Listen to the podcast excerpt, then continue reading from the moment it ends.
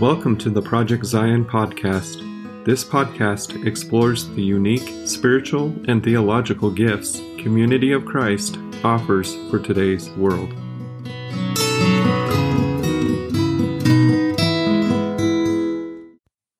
Welcome to Coffee to Go, where we center ourselves in the scriptures, seasons, and holy days of the Christian tradition. I'm Karen Peter, and I'm here with Blake Smith, and we welcome you on this journey. So our question we ask each week is, where are we with Jesus this week? Well, this is the fourth week of Lent, of the Lenten season. And today we're with Jesus as he encounters a blind man, heals the blind man, and causes a dialogue about sin and who is a sinner. Jesus heals the blind man on the Sabbath day, which makes Jesus the sinner in this particular scenario. So this will be an interesting exploration. Sin is one of those words in Scripture that when we read it, it brings up all kinds of messages, all kinds of images, all kinds of issues, all kinds of judgments and beliefs, and much of it is unfounded and misinterpreted. So we have to pay attention. What are we listening for as we stand here with Jesus, listening to the conversation? What do we hear? So, Blake, what's the scripture? So our scripture comes from John chapter 9, and the story itself goes from verse 1 to 41, but we're going to focus on verses 1 through 25 today. As he walked along, he saw a man blind from birth. His disciples asked him, "Rabbi, who sinned, this man or his parents, that he was born blind?" Jesus answered, "Neither this man nor his parents sinned. He was born blind so that God's works might be revealed in him. We must work the works of him who sent me while it is day. Night is coming when no one can work. As long as I am in the world, I am the light of the world." When he had said this, he spat on the ground and made mud with the saliva and spread the mud on the man's eyes, saying to him, "Go, wash in the pool of Siloam," which means sent. Then he went and washed and came back able to see. The neighbors and those who had seen him before as a beggar began to ask, "Is this not the man who used to sit and beg?" Some were saying, "It is he." Others were saying, "No, but it is someone like him." He kept saying, "I am he." But they kept asking him, "Now, then how were your eyes opened?" He answered, "The man called Jesus made mud, spread it on my eyes, and said to me, 'Go to Siloam and wash.' Then I went and washed and received my sight." They said to him, "Where is he?" He said, "I do not know." They brought to the Pharisees the man who had formerly been blind. Now it was a Sabbath day when Jesus made the mud and opened his eyes. Then the Pharisees also began to ask him how he had received his sight. He said to them, "He put mud on my eyes, then I washed, and now I see." Some of the Pharisees said, "This man is not from God, for he does not observe the Sabbath." Others said, "How can a man who is a sinner perform such signs?" And they were divided. So they said again to the blind man, "What do you say about him? It was your eyes he opened." He said, "He is a prophet." The Jews did not believe that he had been blind and had received his sight until they called the parents of the man who had received his sight and asked them, "And is this your son, who you say was born blind? How then does he now see?" His parents answered, "We know that this is our son and that he was born blind, but we do not know how it is that he now sees, nor do we know who opened his eyes. Ask him. He is of age. He will speak for himself." His parents said this because they were afraid of the Jews, for the Jews had already agreed that anyone who confessed Jesus to be the Messiah would be put out of the synagogue. Therefore his parents said, "He is of age. Ask him." So for the second time they called the man who had been blind, and they said to him, "Give glory to God. We know that this man is a sinner." He answered, "I do not know whether he is a sinner. One thing I do know, that though I was blind, now I see. It's interesting you mentioned that Jesus was a sinner, and they make that pretty clear here. I mean, he was not supposed to heal people on the Sabbath. And I grew up in that tradition. I well remember we didn't wash the car, we didn't cut the grass, we didn't do anything on Sunday. We followed that in my family growing up. But you know what that points to is blindness that we all have because of biases, because of traditions, because of things that we've been taught, that we know. I think one of the things that's been helpful for me in my working with others in ministry over especially the last 10 to 15 years is recognizing the things that I have just accepted as truth because of tradition or because mama said so. So, you know, this part of the story gives us an opportunity to look at spiritual blindness, but something that we all experience, participate in. So I was on a trip with youth. We had gone to a theme park for a Christian concert. And I remember this young man, we were walking down the line to get in our place in line, and we passed this person who was covered head to toe in tattoos.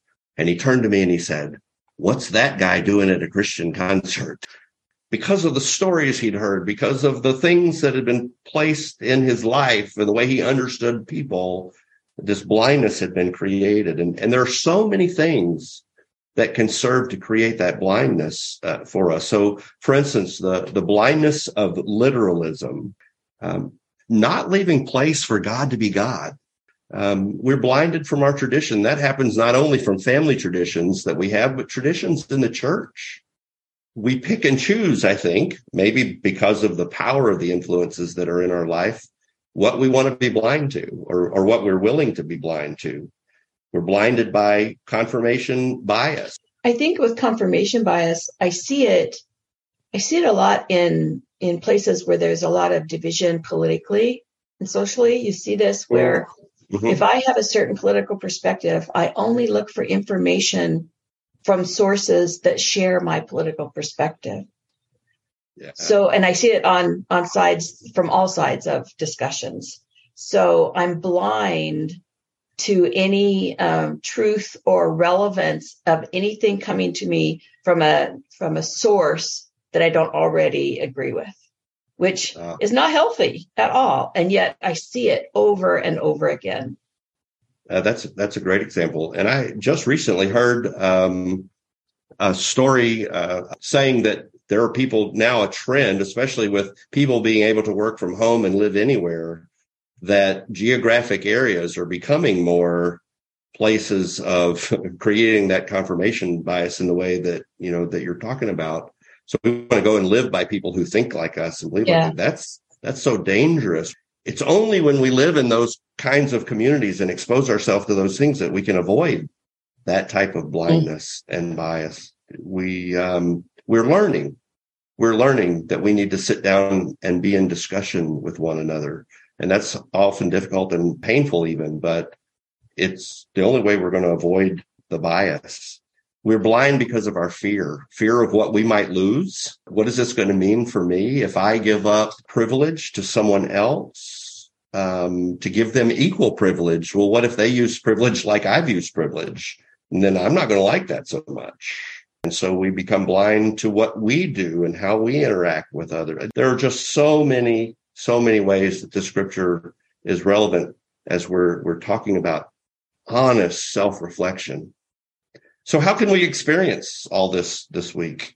So I think one of the ways that we can experience healing from that kind of spiritual blindness, to experience that this week, is to think about an issue that has conflicting perspectives in which you have some interest. So not something that bores you, but something you have a vested interest in. And spend some time exploring that issue from a perspective that is different from your own. So if it's a cultural issue that is divisive, perhaps your state is looking to legalize marijuana, and that's a divisive cultural issue.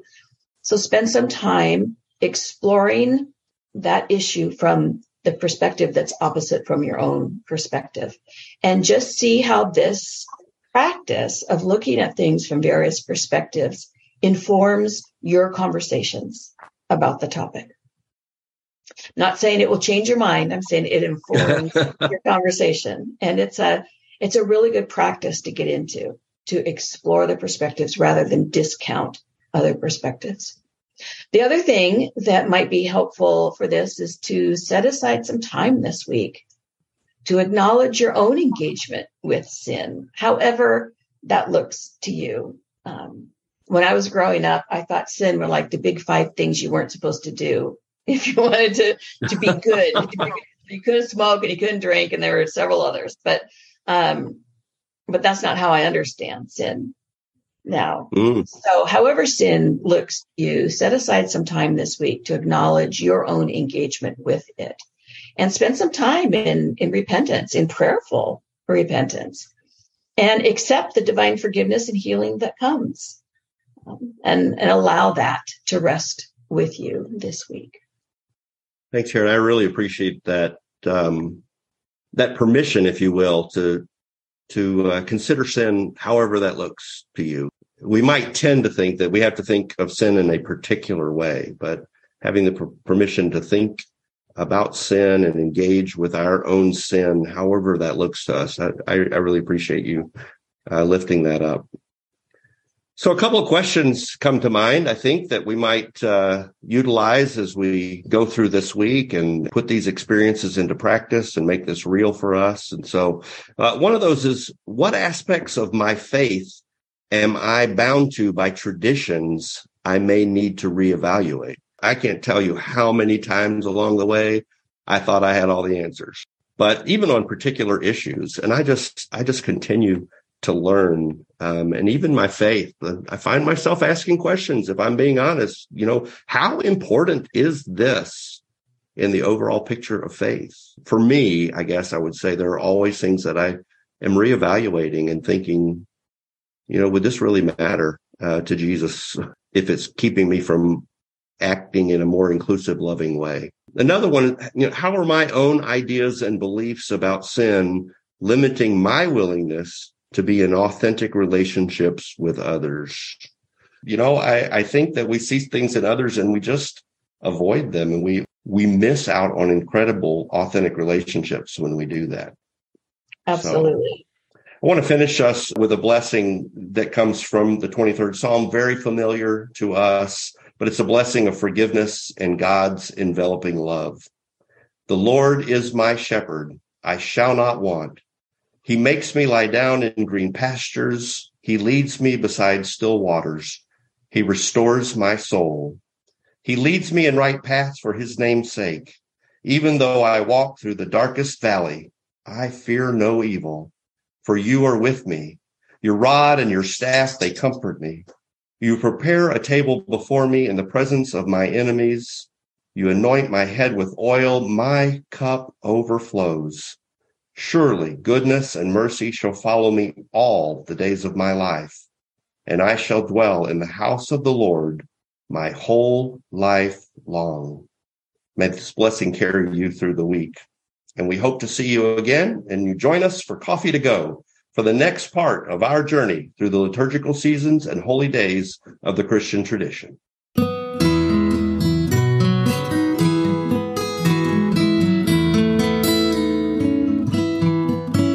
Thanks for listening to Project Zion Podcast. Project Zion Podcast is a ministry of Community of Christ. The views and opinions expressed in this episode are of those speaking and do not necessarily reflect the official policy or position of Community of Christ. The music has been graciously provided by Dave Hines.